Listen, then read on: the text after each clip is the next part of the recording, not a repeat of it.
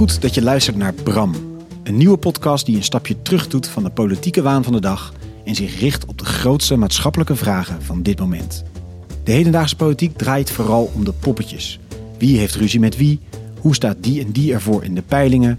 Wie is de winnaar van deze week en wie de verliezer? Met Bram doen we een stapje terug van deze politieke dagkoers en richten we ons op de grootste hete hangijzers van dit moment. Van klimaat tot ongelijkheid en van woningmarkt tot racisme. Elke aflevering interviewen we een expert rondom één van deze specifieke onderwerpen. Daarbij laten we ons inspireren door een Bram die dit jaar 100 jaar geleden overleed, Abraham Kuyper.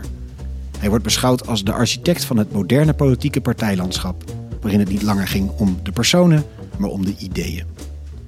Ik ben Allard Amelink en in deze trailer wil ik je kort meenemen in wat we gaan doen in deze podcast Bram. Ik zeg ik, maar ik moet eigenlijk zeggen we, want tegenover mij zit André Poortman. Zeker. En André, zou je jezelf even kort kunnen voorstellen? Absoluut. Ik ben dus André Poortman, zoals je zegt. Um, ik werk bij het Wetenschappelijk Instituut voor het CDA. Uh, ik richt me daar vooral op levensbeschouwelijke onderwerpen. Dus medische ethiek bijvoorbeeld, of zaken die de cultuur raken. Um, en vanuit dat gegeven, we zijn op het instituut vooral bezig met de wat tragere vragen, om het zo te zeggen, die in de politiek spelen. Uh, hebben ook het initiatief genomen tot deze podcast. Zoals je in de intro al zei, van we doen een stapje terug. We kijken voorbij de politieke waan van de dag. Eigenlijk wat we op het instituut ook doen. En we kijken eens naar de wat grotere vragen die uh, nu onze aandacht zouden moeten vragen. En dat doen we op het instituut heel bewust vanuit een christendemocratisch perspectief. Daar voel ik me ook heel erg bij thuis. En ik vind het ook belangrijk om nou ja, te committeren aan een uh, politieke ideologie of visie. In tegenstelling denk ik tot jij, uh, Allard. Hoe zit dat voor jou? Ja, ik ben inderdaad dit jaar lid afgeworden van het CDA. Nou, eigenlijk ook al een hele tijd niet op het CDA gestemd te hebben. Ik voelde me altijd wel thuis bij die stroming. Dus ik kan me ergens nog wel iets herkennen in de waarden als renmeesterschap en gespreide verantwoordelijkheid. Maar ik ben het gewoon eigenlijk al jarenlang gewoon niet eens met de politieke vertaling daarvan. En ik vind, denk ik, dat het CDA op een hele hoop manieren geen relevante antwoorden heeft op de echt grote vragen van vandaag de dag. Uh, neem bijvoorbeeld een thema als klimaat. Gelukkig trekt het wat bij, maar het is toch dat ik denk, dit is een dusdanig groot probleem, daar zou veel meer mee moeten. En ten tweede zit er ook wel een ding aan dat ik het in tegenstelling tot dat je lekker committeert, het ook lastig vind dat je je hele tot zo'n club moet verhouden. Weet je, dat je dan ik ben heel erg tegen die samenwerking in, in uh, Brabant met Forum voor Democratie. Omdat ik het een nou goed, verschrikkelijke partij vind. En dat blijkt ook nu ook nog een hele onbetrouwbare partij. Maar dat je daar dan ook je zo voor moet verantwoorden. Van ja, wat vind jij daar dan dat, van? Dat merkte je op verjaardagen. Ja, en je dan. En dat ik daar gewoon steeds minder eigenlijk met thuis voel. Er is maar één club met wie ik me zonder enige gêne wil associëren. Dat is Feyenoord. Daar, daar ben ik al eendimensionaal fan van. Om maar wat te noemen. Precies. Ja. Maar de rest is gewoon alles wil je ook een soort vrijheid hebben. Van ja, ik ben gewoon een individu. Ik ben geen CDA. Weet je, ik ben ja. een persoon die probeert uh, op een goede manier over deze thema's ja, te dat zou je vergeven.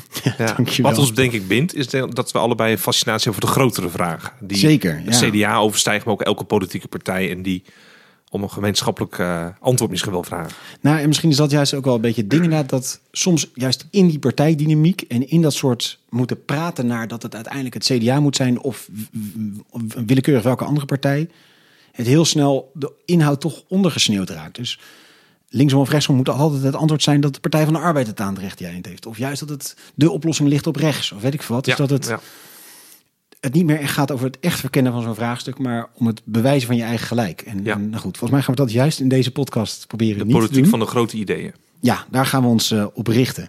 En dat past denk ik heel goed bij het CDA en het, uh, het Wetenschappelijk Instituut voor het CDA. Ja, wij hebben ook het initiatief genomen dat deze podcast samen met het CDJA, de jongeren van het CDA, omdat we op, op via deze manier gewoon eens een grote vraag aan de orde willen gaan stellen.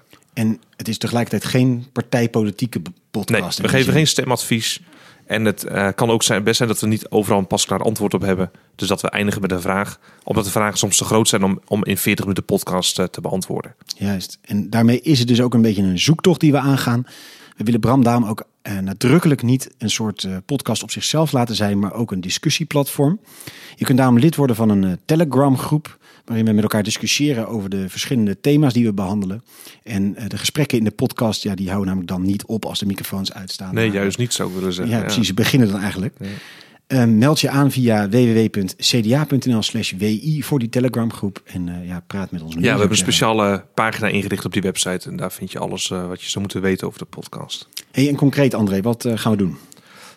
Nou, we gaan elke aflevering een expert interviewen op een bepaald vakgebied rondom een specifiek onderwerp. En we zullen altijd een, een, een probleemanalyse doen. Wat speelt er nou?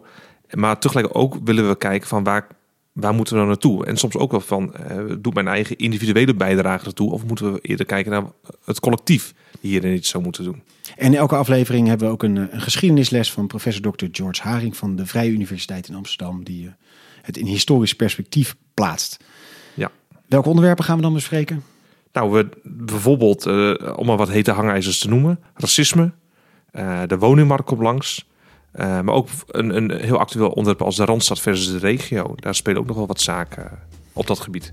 En aanstaande vrijdag vind je de eerste aflevering in je podcast-app. We duiken dan in het thema klimaat, om maar ook eens zo'n groot thema te noemen. Ja. En uh, ja, dat is zo'n grote uitdaging, zo'n enorm probleem... waar tegenover al mijn individuele inspanningen zo vaak voelen als een soort druppel op de gloeiende plaat.